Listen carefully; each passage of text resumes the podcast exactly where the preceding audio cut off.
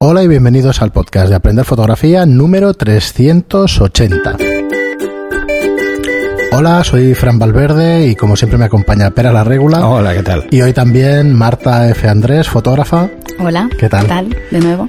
Bueno, ya escuchasteis el anterior, el Sí. anterior episodio, el anterior programa. Es como si hubiera pasado varios días, pero no. Pero, Pero no, no. para nosotros, para nosotros 5 o 10 minutos. Porque tú te has perdido lo de los pagos en diferido Sí.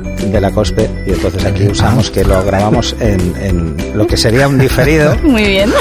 pero en El directo. riguroso falso directo. Falso Muy directo. bien. Él dice falso directo y yo digo en diferido. Muy bien, muy bien.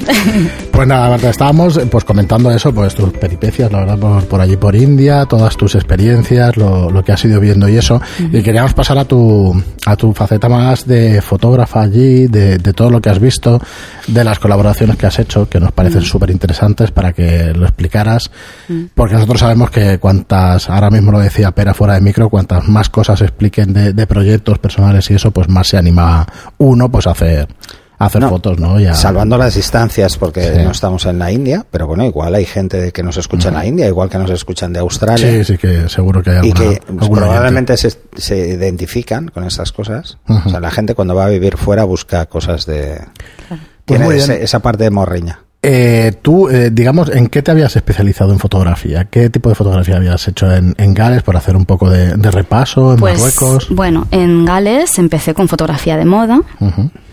Luego ya cuando fui a Chipre, Sí. como fui madre, pues ya me vino como otra inspiración, Ajá. ¿no? Pues el más de fotografía familiar, más social, ¿no?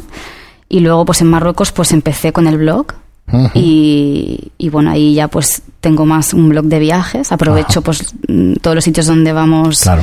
Visi- donde visi- que visitamos, pues entonces voy haciendo como pues un post de cada sitio, explicando los sitios donde hemos estado, mm, enseñando todas las fotos que hago y un poco así. De hecho, tenías de tu hija, ¿no? Si no recuerdo mal, de una También. foto cada día o una sí, foto eso cada... es un proyecto personal que empecé en 2017, bueno, Sí, eh, que dura un año, es una fotografía durante un año cada semana. Y los dos primeros años eh, la, la hice en blanco y negro, era un, Ajá. proyecto en blanco y negro. Y se trataba, pues eso, se trata, porque aún lo sigo haciendo, Ostras. de hacerle una foto, eh, eh, bueno, tengo que escoger una foto eh, de toda la semana. Entonces, a lo mejor cojo la cámara dos días a la semana o tres. De todas las fotos que hago, tengo que decidir Ajá. cuál es la que me quedo. Y eso es complejo porque, bueno, seleccionar Ya, claro, sabemos que hija. a veces cuesta. Y ¿no? más, y más con tu hija. Pero, pero bueno, eh, es un proyecto que para mí me ha enriquecido mucho porque además de, del recuerdo que te queda, pues vas viendo pues todos los progresos, te acuerdas de todo. Porque claro, cada semana Sí, es, una verdad, lo foto y dices, fotografía "Ostras, esta semana es eso". la semana que fuimos a, yo que sé, a la nieve, ¿no? Sí, sí, sí. Y entonces pues tienes como un punto de referencia. ¿no? Y, y es muy bonito. Pero este año lo he seguido, pero como estábamos en la India, pues lo he, hecho en color. Este año me he lanzado y ya me he salido Y de ya blanco y negro. claro. Bueno, y porque te ha llamado la 50 y- atención el Claro, color. 52 semanas, digo, pero oye, voy a hacerlo en color. Porque es que, claro, mm, yo qué sé, cuando le hacía baile. fotos a mi hija, ¿no? Que hicieron un baile, ¿no? De, de esto de fin de curso. La vistieron con, bueno, pues los trajes típicos de allí y tal, súper bonito. Digo, pero ¿cómo voy a hacer la foto de la semana en, en blanco y negro? con el color que hay aquí, ¿no? Sí. Entonces, bueno, pues un- por una serie de circunstancias decidí cambiarlo y lo hice en color. Pero además todos vamos por etapas, ¿eh? A Claro. mí me pasa. O sea, Sí. yo tuve el año pasado que todas las fotos que subía, por ejemplo, a Insta, eran en blanco y negro. Y además blanco y negro muy contrastadas. Mm. Ajá. Ahora me apetece más subir en color. Mm. Sí, va por épocas. Yo allí en India sí que es verdad que me ha llamado la atención muchísimo el Claro, yo color creo y que eso es más bien- te cambia, quieras o Pero no. además eh, el blanco y negro te, te apetece en proyectos personales más porque por trabajo Mm. no lo usas. Claro, Sí, claro, En no, moda, es que- no, Claro, que es más fotos en blanco y artístico. O sea, le das como un, no sé, tiene otra... Además la visión es diferente Otra porque visión. mucha gente recurre al blanco y negro porque no sabe cómo sacarle partido al color. También, Y también. entonces, eh, como Yo- estamos a acostumbrados a trabajar en color, Y- lo que nos pasa es que Claro. vemos que en blanco y negro tiene otras, otros mensajes, y Claro. otras Otros mensajes claro. y a mí lo que me pasaba mucho al principio es, ostras, esta foto no sé si me gusta mucho, la paso a blanco y negro, oh, me gusta. Me gusta. A mí Sí. me pasaba esto, muchas veces me pasa. Sí, sí. En la India además es curioso porque te encuentras que en color hay fotos que, que- que son es que no pueden ser en blanco y negro, Sí, pero otras que, que dices, dices, no, no, no, tiene esas que- tienen que ser en blanco a mí y me ha negro pasado en porque sobre Claro. todo esas que te trasladan en el tiempo, que parece que sea de hace 100 años. Sí. Sí, Esas sí, te sí. llama el blanco Sí. y negro. Y según qué retratos también, Sí. por lo del contraste en los ojos y todo. Entonces, ¿por dónde? Pues vamos a empezar por ahí. ¿Por dónde? eh, ¿Qué es lo que lo que has ido haciendo? Eh, nos explicaba fuera de micro que efectivamente el retrato es una de las cosas Sí. que más te ha llamado la atención allí. Sí, la verdad es que desde el primer día que llegué ya pensé, madre mía, aquí me voy a hinchar a hacer retratos, porque es que, bueno, es que si lo comparas con otros sitios, es que, bueno, es que es un país fotogénico por donde lo mires, o sea, es que cualquier cosa le harías fotos, o sea, es que desde el día que llegué dije, madre mía, Además es las que la- calles, las, estructuras personas, faciales son diferentes a las de aquí. Ya te llama la atención eso. Sí, Que las caras no son iguales. No, claro. No, No. tiene nada que ver. No es nada occidental. Nada. Y los ni la niños, forma de bueno, vestir, ya lo he ni dicho todo. antes, pero es que es. Bueno, a mí me ha llegado muchísimo el tema de los retratos. Mucho. Yo, yo tengo una foto que para mí es un poco fetiche de la India, que es un niño comiendo en un bol de plástico arroz blanco, comiendo con la mano, mirándome fijo, fijo, ¿eh? Lo tenía al lado, ¿eh?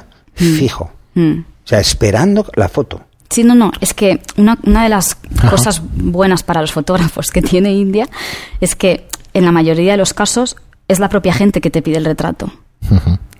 Cosa que. No, aquí no. que- que- no hay que- ley de protección que- de datos. Que tampoco. vamos, que. Y de El tema de derechos de imagen fuera Claro, de Europa seguro. y Estados Y Unidos. para mí y en eso Estados era Unidos como, madre mía, mira, tuve la- el placer de colaborar para una ONG que se llama Sunsita. Es una ONG muy pequeñita y la conocí precisamente viendo el programa de Españoles en el Mundo. Vale, vale. y era una chica que sevillana que, que, bueno se fue a la India porque su marido también trabajaba allí. Ponemos la web y todo. Y Sí. sí. sí, sí, Y bueno, es una ONG que, que está trabajando en un pueblo que está a una hora de Bangalore, que se llama Kanganahali. Y bueno, ella cuando llegó la primera vez supo que ahí tenía que hacer algo, porque Ajá. vio niños tristes, niños que les faltaba todo, ¿no? O sea, cariño, ¿por Sí, qué? sí. Porque los padres trabajaban en el campo, los niños estaban solos y estaban en situaciones muy precarias. Muchos niños apenas comían y algunos comían con suerte una vez al día. Bueno, supongo que es cultural. No, no acabo de entender cómo hay tanta pobreza y se siguen teniendo niños. Sí. Es un tema cultural y ya Sí. está. ¿no? Bueno, es la religión. No, la pero religión es- es funciona así, tú piensas que el- está muy mezclada la religión con la Pero cultura. además tienes está- que pensar una cosa, que, que en algunos países los controles de natalidad no existen. Claro, claro. Claro. Entonces, aunque quieras campaña hacerlo, aunque quieras hacerlo, nada, ¿eh? no puedes De concienciación. Sí, entonces me puse en contacto con, con Silvia, que es la, la- bueno, la fundadora Sí. de esta ONG, y le dije, mira, soy una chica que ahora está en Bangalore y he visto tu trabajo, tu web, y me encantaría, si es posible, poder colaborar contigo haciendo algunas fotos, y no sé si te parece bien. Y ella me dijo que sí, que encantada, que, que por ella sería perfecto, porque así las podría us- usar para sus redes sociales y la web y todo, ¿no? Y que también a los niños les iba a encantar, a los Claro. niños del pueblo. Y digo, ay, pues perfecto. Entonces un día me aventuré, me cogí un, un Uber, un taxi, y me fui hasta allí. Y ese día, que la primera vez que fui al pueblo este, iba con Alberto, con mi hija y con mi madre y mi suegra, que estaban de visita. Yo, o sea, yo no sé si habéis visto la película de Indiana Jones. del- Sí. Bueno, pues el momento este de que se acercan Sí, sí, todos los todos los niños a niños ellos y al les tocan, pues así. Nuestro recibimiento fue así. Y yo cuando bajé del coche era como, ¿esto es, esto es de verdad? O sea, los niños, todos, Pero no- te no- tocaban, no- te besaban. No, no hace falta que se lo diga nadie, lo hacen ellos. No, no, no, no, no. Es que yo, yo aluciné con ese cariño y ese amor. O sea, es Me que era parece como. increíble, que- ¿no? es que bueno, me puse a llorar. Me puse a llorar porque dije, ¿esto, esto qué es?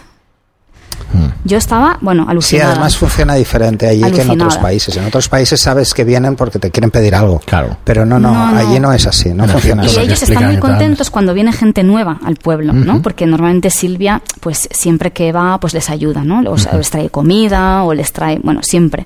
Bueno, de hecho ahora están construyendo un hospital. Mm, ha hecho maravillas esa mujer en ese pueblo, una pasada. Yo la admiro muchísimo porque empezó de nada y ahora los niños, o sea, no les falta nada. Ha puesto placas solares, tienen agua potable, les ha puesto máquinas de osmosis Ajá. para filtrar el agua Sí. porque allí tenían muchos problemas. Imagínate. En el sentido este, se ponían enfermos de- del agua que bebían, del agua con la que cocinaban y ahora pues, bueno, pues es que están encantados con ella. Y ella Es que tuvo muchos hay- problemas hay al principio. hay- sí, por porque cuando llegó al pueblo, los hombres la echaron. Claro. Eh, decían, bueno, ¿esta qué viene a hacer aquí, no? A Hasta que se ganó la mujeres, confianza de todos, Sí. se ganó la confianza de todos, vio Claro, que claro, venía a ayudar. Bueno, pues a las mujeres les montó un taller de costura para que sean autosuficientes, aprendan a, a coser, eh, aprendan a llevar un Sí, negocio. porque además tienes que integrar su propia Todo. cultura. O sea, aquí Claro. no hablamos no de machismo, feminismo, hablamos de, de que Sí. funcionan así, ¿no? Y no bueno, puedes cambiarlo Igual hablas de machismo feminismo dentro de 100 años, pero ahora mismo No es puedes cambiarlo todo de golpe. No, no, si no, eres consciente de que puedes cambiar las cosas despacio Claro. y no quieres tener prisa, no tienes problemas. En estos países te ayuda todo el mundo. Y yo, pues la experiencia que tuve allí, bueno, he ido en cuatro ocasiones. La primera fue espectacular, como todas las demás, pero claro, la primera fue la El que me llevé el claro. gran impacto, ¿no? Por ser la primera vez. Y entonces ahí los hacías niños fotos allí- sobre todo Claro, entonces a yo, los ella niños, me a las dijo, mira, haz mujeres". fotos de lo, de lo que quieras, porque esta es la gente. O Sí. sea, esto es lo que hay. Este es el pueblo, los niños me llevaron de la mano, me enseñaron todo el pueblo, que me lo enseñaron en cinco minutos, porque claro, era más que pueblo, era una aldea. ¿no? Muy pequeñito. Y claro, yo me acuerdo que eh, la primera vez, casi la primera semana que estaba en India, fui a este pueblo. Y yo, ay, mira un mono. Y los niños, como diciendo, ¿qué pasa? ¿De ¿Que qué? no ve monos o qué? No, Digo, eh, "No, es que en mi país... Como aquí Hay monos en la calle en tu Claro. país. Digo, pero es que en mi país no se ven así los monos. Y me decían, y me hacían así, me señalaban las vacas. Digo, bueno, vacas sí, pero en el campo. Y me señalaban los perros. Digo, sí, perros sí. Perros- perros hay animal Esto me los señalaban. Y esto digo, sí, esto también. Digo, pero monos no. O cerdos por y las todos calles tampoco. flipaban, no, ah, no, monos no. Digo, no, no. Además, Sí, los, sí. los monos ahí son muy pasotas, ¿eh? Tienen mucha jeta, Sí, sí. pero mucha jeta. Pero fue... Eh, como están acostumbrados a convivir con la gente, Claro. tienen jeta, te roban las cosas. Sí. Y como pillen... Pillan manía al mono. No, no, Sí, sí. como, Me hace gracia como vean la película cámara, se te llevan la cámara. O sea, es que tienes que ir con cuidado. Sí, bueno, hay algunos que mejor que otros, pero mejor mantener la no, distancia. hay que mantener la Sí. distancia porque son salvajes, en Sí, definitiva. claro. Pero bueno, ahí el pueblo la verdad es que fue espectacular, la, lo que es la, la experiencia. Bueno, me fui a casa, o sea, yo cuando, cuando me puse a procesar tienes las fotos, llegar, o sea, estaba llorando, llorando porque es que era como algo que yo siempre había querido hacer Ujú. y lo había hecho y no era consciente de que lo había hecho hasta que llegué a casa Y vi todas las fotos. fotos. Digo, ah, pero he estado aquí, en verdad, y he hecho todas estas fotos. claro. Y, y claro, fue súper bonito, una experiencia. Yo recomiendo Joder. que la gente que, que quiera viajar a India, recomiendo al 100% que contacten con algu- alguna ONG. Col- Es que Porque es la manera de vivir, de vivir la India, o sea, Claro, de otra manera, de, otra manera, ¿no? De tú a tú, Que o sea, de relacionarte vale. con gente de allí, de porque sí, tú puedes hacer turismo, que está muy bien, pero además que dediquen un día a contactar con una una ONG, que además hay muchísimas, muchísimas. hay muy agradecidas de cualquier cosa que hagas. Y, y, y ya no solo por hacer fotos, que también, sino para vivir y ver el día a día de... de- Colaborar de- con y ellos, aunque solo un realidades, día. Porque yo, antes de ir a la India, yo pensaba, bueno, esta es mi realidad y esta es la única que hay. Sí, No. claro. Tú llegas allí y dices, hostia, no, hay, perdón. Ah, no te no, preocupes. digo yo más. Sí, ya. no te explicamos. Bueno, bueno. Pues eso, que hay otras realidades, ¿no? Y, y te das cuenta cuando estás allí que dices, madre mía, pero si es que mi realidad no es nada comparado con esto. Sí, sí, Porque tú te piensas no. que eres el centro del mundo, ¿no? Pues aquí, tu casa, Barcelona o Madrid o cualquier mm, ciudad de España, ¿no? Pues estamos muy bien realmente. Sí, eso lo comentábamos hace un rato también. de, Madre mía, benditos Es que nos problemas del de primer todo. mundo, te, ¿sabes? te cambia, te cambia el paradigma existencial, Claro, claro. ¿eh? estar allí. Yo ver, solo, somos yo solo estuve un mes, imagínate esto- ella. Bueno, somos humanos y esto nos durará lo que nos dure, porque sí que es verdad. Pasa como cuando te haces daño. Ay, mira, ahí nunca había pensado en lo que necesitaba el brazo. Sí, Fíjate, ahora soy más consciente de que la falta que hacen y, y es como que lo disfrutas más. Pasa un tiempo y ya vuelves a ser el mismo. Bueno, porque somos humanos, ¿no? De todas formas, de todas Pero formas sí que es yo verdad creo que la cambia. India llega a cambiarte más. Sí que ¿eh? te cambia, claro que sí. Porque o sea, es ya te digo, imposible que no te cambie. Yo, yo estuve un mes y lo recuerdo a menudo. Las Sí. sensaciones. Las Sí, sensaciones. Sí, sí, sí, ¿eh? totalmente. Las sensaciones son muy diferentes. O sea, ir por la calle, muchísima gente en la calle, en cualquier Sí, calle, sí. lleno de gente. La gente, gente, choca. Es imposible pasar. sí, sí. O sea, calles estrechas así que pasa un tuk-tuk y ya la gente se tiene que Además, la apartar. gente es súper respetuosa. A ver, siempre hay de todo, Hay de como en todo. todos los sitios. Pero la mayoría van a lo que van. Yo recuerdo de pasear por calles que había mucha gente, sobre todo hombres, y ni te miran casi, van a su bola. Pero porque eres O sea, extranjera, ¿eh? Sí, pero El van- respeto ahí es funciona diferente. es una pasada. Bueno, claro, yo no. No, es como los tengo- italianos, ¿no? Que no como pasa una esa chica, empiezan a... No, claro. Si pasas Se por la- Roma, se la seguramente pasa por la se, se les va. uf, se les va la Pero bueno, yo hablo en general, que el miedo este que se tiene, ¿no? De, ay, yo me acuerdo que cuando me, me- le dije a una, Sí, eso- a una eso se conocida que me iba a la de- India, Mm. Me dijo, ay, pues yo tengo una amiga que iba a ir de viaje con dos amigas a la India, pero claro, es que han va. hecho una violación, eh, ha habido una violación eh, eh, Múltiple, sí, además, sí. y claro, pues ya van a cambiar de destino. Y es Y yo ridículo. digo, hombre, es un digo, poco pero ridículo si es un no país de así. 1.200 millones de habitantes, y es que esto pasa en cualquier país. En cualquier parte. Es que por, por eso Aquí cambiar un destino, hombre, tiene hecho- que llamarte porque la India es muy especial. Sí, Siempre dicen o que te gusta mucho o que no. A mí me ha gustado mucho y yo no tenía ningún interés por ir a la India. Yo he ido como aquel que dice Sí, sí, obligada por trabajo, ¿no? Yo nunca había pensado que iba a ir allí. Sí, sí. Pero mi experiencia ha sido, yo he vuelto, bueno, encantadísima Joder. por todo lo vivido, ¿no? Sí, por sí. todas las experiencias. Claro que también, como te decía antes, ir de la manera que voy yo es una ventaja. Porque no, yo no me No, voy de mochilera, claro, ¿no? Como aquí de a la vas aventura. a- vas a voy con trabajo, decente, sé que voy a tener está un- bien, una claro. casa, será mejor o peor, pero Sí, bueno, pero tengo un hogar y, y- y bueno, y sé que voy a estar allí eh, ocho o nueve meses y me tengo que adaptar, pero Mm. lo tengo muy fácil. Lo tengo Sí, fácil porque, diferente. porque, bueno, pues ten- tengo mi rutina y ahora voy aquí, ahora voy allí. Y sí que es verdad que he aprovechado al máximo todo lo que he podido, pero yo mi rutina era salir de casa, llevar a mi hija al colegio, ir a buscarla, ir a casa, ayudarla con los deberes, baño, cena, o sea, pues cualquier, como cualquier familia que está viviendo aquí, pero allí. Entonces, Entonces, perdona bueno. Marta, entonces en ese sentido, en el tema de las fotos y eso, has estado haciendo todo ese trabajo altruistamente, entiendo. Sí, claro, yo... ¿Y has visto, pero has visto trabajo de otros fotógrafos de allí? ¿O no has llegado? Yo no he llegado a conocer a, Vale. a ningún fotógrafo. ¿Pero la cultura visual es parecida? O sea, a la hora de hacer fotos y eso, no sabrías No, porque decirlo? fíjate, bueno, creo que no. No. Eh, la visión que he tenido yo ha impactado mucho Sí. a mucha gente in- Claro. que era, bueno, que son de allí, Que ¿no? son de allí. Que mucha gente me escribía, bueno, mucha gente, algunas algunas personas me escribían por Instagram, me decían, yo qué sé, pues qué visión que tienes de mi de mi ciudad.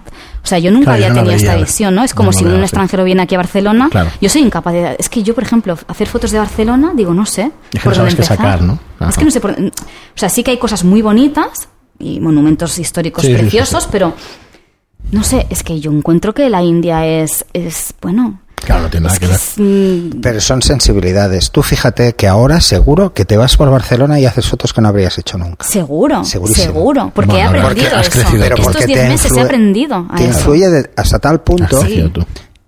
que, que todavía te gusta más tu, tu ciudad. Claro. Porque ves en tu ciudad todas las ventajas que no tienes fuera. Entonces Totalmente, te fijas en detalles que no te habías fijado No te nunca. fijado. Yo, si soy un enamorado de Barcelona y me gusta tanto ir por Barcelona, es porque he visitado muchos países. Claro. Y mm, valoro mucho esta ciudad. Sí. Y la valoro incluso con todos sus pegas, porque aquí Sí, la, gente no es como partes. fuera, ¿eh? O sea, yo me he encontrado más gente como muy amable fuera que aquí. Sí, bueno. Mucho más. Hay de todo, pero Hay de todo, pero es más fácil. O sea, Mm. tú en, en- en un país como en la India o en México te pones a hacer fotos a la gente y la gente está encantada. Encantada, ¿eh? Sí, sí, sí. Yo, por Entonces, ejemplo, funciona ahí, muy diferente. ahí en el pueblo los niños, bueno, es que era todo el rato foto, foto, foto. Yo para mí yo era digo, bueno, esto es mi paraíso. O sea, porque Claro. esto es lo que un fotógrafo Cualquier fotógrafo, cualquier claro. fotógrafo quiere. Digo, tengo Sí. una suerte, claro, yo pensaba yo por dentro, ay, gracias, gracias, qué suerte tengo. gracias". Claro, sí, te- O sea, es que llevo todo el año dando las gracias interiormente, porque es que ha sido, o sea, que digo, es que esto ni en mis Te mejores enriquece. sueños. Porque digo, es que ha sido una oportunidad tan bonita que yo no me lo esperaba, sinceramente. O sea, yo decía, bueno, allí creo que fotográficamente será brutal, ¿no? Pero es que estar allí realmente y vivirlo, bueno, es que hay que vivirlo. Yo recomiendo a cualquier aficionado a la fotografía que diga, ¿dónde puedo ir de vacaciones? Que tenga la suerte de, de poder organizarse un viaje. Sin duda, la India es un Sí, cambio. además, O sea, eh, es Si pueden obviar Delhi, pueden Claro, obviarlo. porque yo, por ejemplo, he estado en el sur O incluso el Taj Mahal. y el sur de la... Yo estaba en el Taj Mahal porque Sí, yo pues, decía, a pasar ver, el 10 día. meses aquí, Claro, a Taj ver el Mahal, Taj Mahal. a ver, tengo que buscarme un hueco, ¿no? Pero si vienes para el sur de la India, también Es es, muy bonito más. y no es tan turístico. Yo, la ciudad donde estaba yo, apenas había turistas, la verdad. Ajá. Casi ninguno, alguno había visto yo, pero bueno, no es como irte a Delhi o irte, bueno, pues eso, a Agra, que está el Taj Mahal. Sí, claro. Eso ya es bueno, autocares y autocares de, Sí, sí, de sí, turistas, millones. ¿no? Pero sí que Pero es a verdad mí, por que- ejemplo, me sorprendió Goa, que es turístico, Sí, pero no es extremo. No, O sea, no es, es como- relativamente conocido, pero no es tanto como. No, no, como no es nada como- extremo. Lo que pasa es que ahí las distancias son muy grandes. Entonces, como Claro. son muy grandes, tú te Claro. vas a la zona de Goa Claro. y los turistas están repartidos en 100 kilómetros. Claro. Entonces se nota sí, poco. Sí, sí. Y sí que hay zonas, en Goa, por ejemplo, en, en las zonas de playa, que son belgas. Es que era un, era un, un protectorado Sí, esa sí, zona. Entonces, ¿cuál es la diferencia? Que todo el mundo habla francés, punto. A Ya mí, está. por ejemplo, lo que me ha gustado mucho de la experiencia en India es que muchos sitios a los que he ido no hay turistas.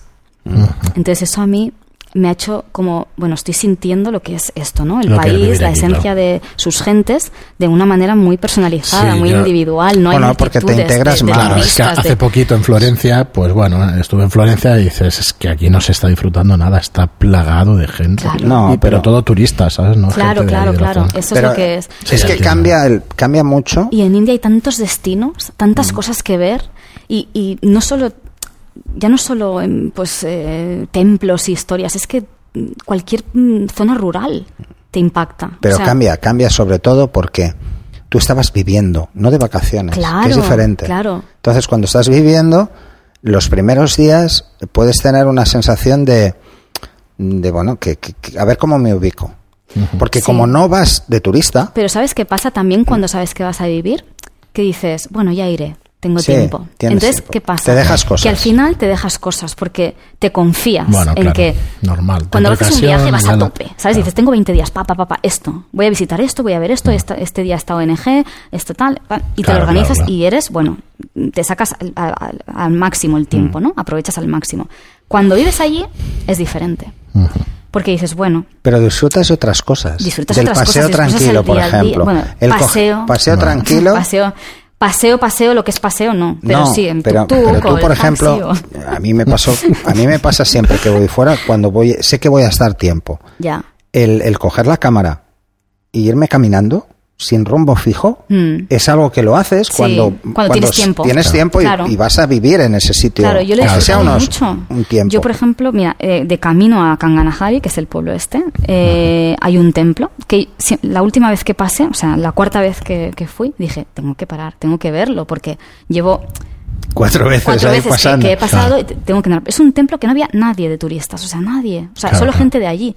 ¿Pero está es abandonado o está...? No, no, no, no. Está en Puedes en visitarlo, activo. gratuito Vale, vale. además. Ajá. Y, y, bueno, un templo precioso. Que digo, madre mía, si es que esto no es nada turístico, es que no sale ni en las guías prácticamente.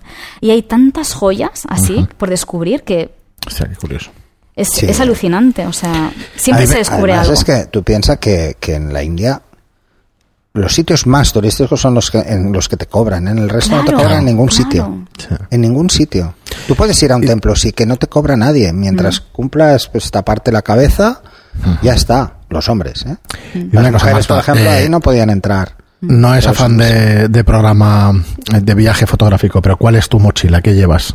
¿Qué La llevas? Exacto, La, ¿qué la llevas cámara la Qué, qué la sé. pregunta, porque mira, de verdad, o sea, eso es lo que peor he llevado. Porque claro, yo digo... ¿Te puedes llevar todo yo lo me que quieras o llevaría no? a- o sea, ¿para quién? ¿Para alguien que va a hacer turismo? No, ¿O para alguien no, que- no, tú, que, ¿cuál es día tu a día? experiencia? ¿Tu día a día o que te has llevado ¿Qué para metes allá? en la bolsa de- con la cámara? Claro, porque al Bueno. final, co- aunque te vayas a vivir, no te puedes llevar todo lo que, Eh, todo lo que quieras. No, no, claro. A ver, es que mi equipo es muy reducido. Yo Bueno, tengo la. Canon Mark II, Ajá. 5D Mark II, y luego tengo un 85, tenía un 50 que, tú se eres me como cayó. las amortizas mucho las cámaras. Sí, yo soy súper fiel hasta que me haga...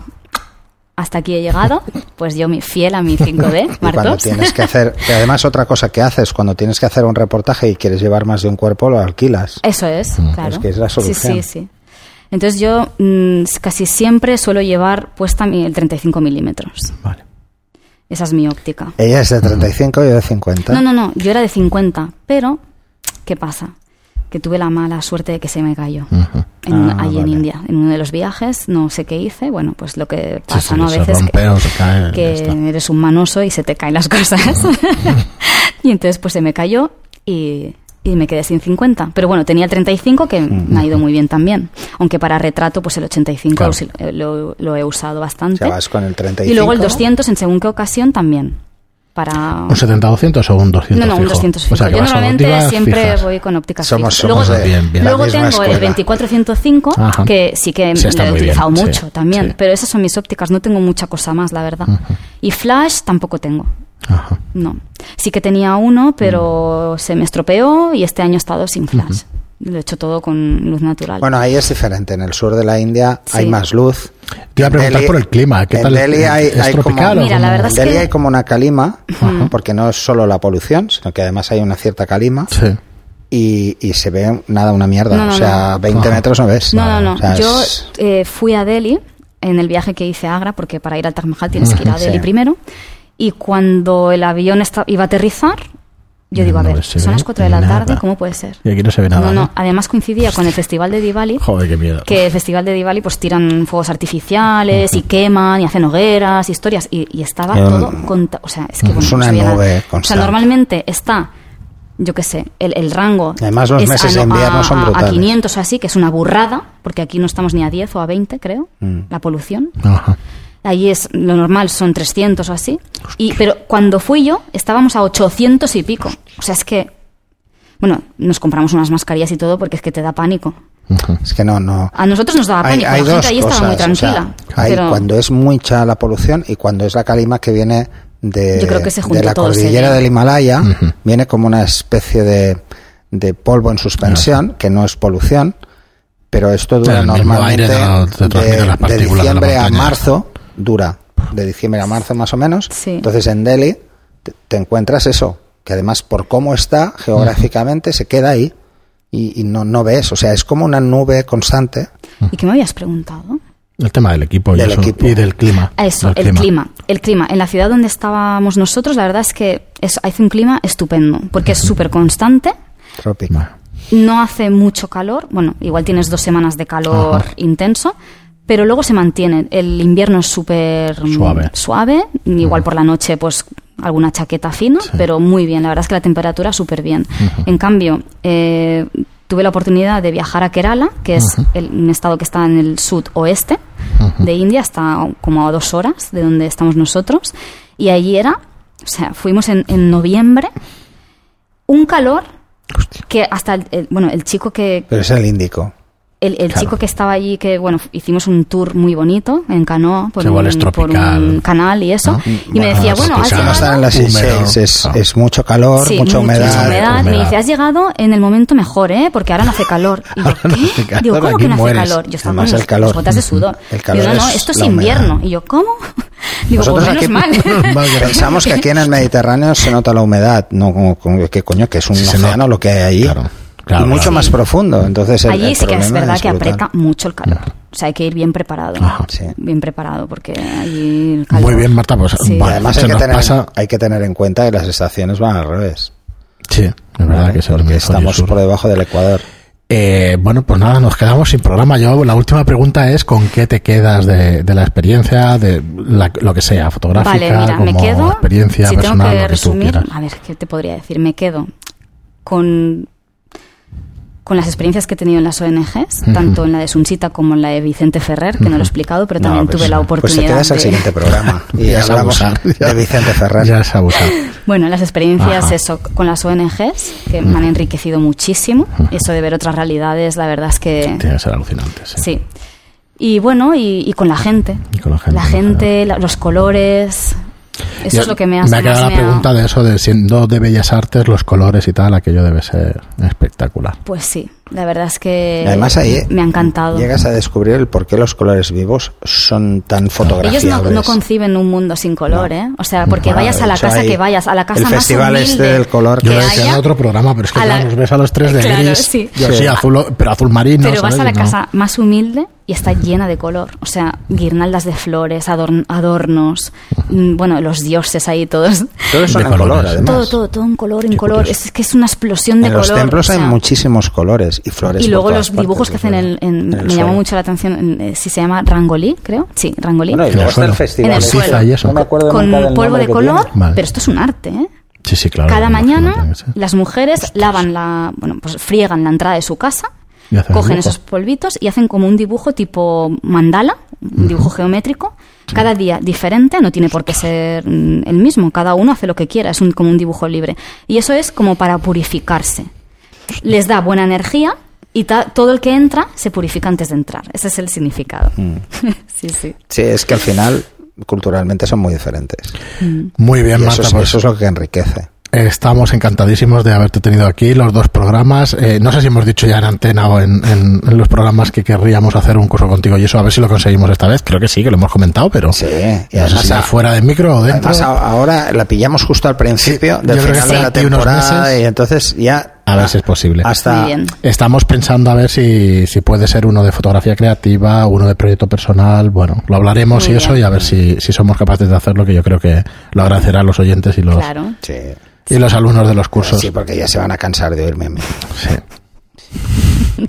Muy bien, Marta, pues oye, muchísimas gracias. Vale, gracias a vosotros. Por venir y nada, y que te vaya bien la próxima temporada, sea Pues aquí, ver o sea en otro sitio, es. a ver si nos visitas No. el año que viene con otra experiencia ver, o no, o descansas por aquí.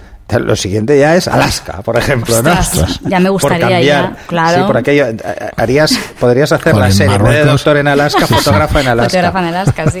¿Eh? Ahí, Muy bien, Marta. A ver osos y. Pues, lo dicho, muchísimas gracias por venir y Gracias. nada, y No, nos no, vemos en algún, ver, nos oímos en algún pues si otro no, programa. Como, como nos va a oír Alberto, seguramente no. Alaska no, que la liga debe ser malísima. Ah, En Alaska no. Estados Unidos, en Estados. Unidos, En. Estados Unidos mucho nivel no tienen, pero bueno. Beckham se retiró allí en Nueva York, ¿no? Me parece. O en... Hombre, pero es que Sí. Beckham es Beckham, que nosotros Bueno, somos pero- jugadores normales. Pero ahí, pero Ah. ¿qué dices, hombre, Beckham? Patata. malo.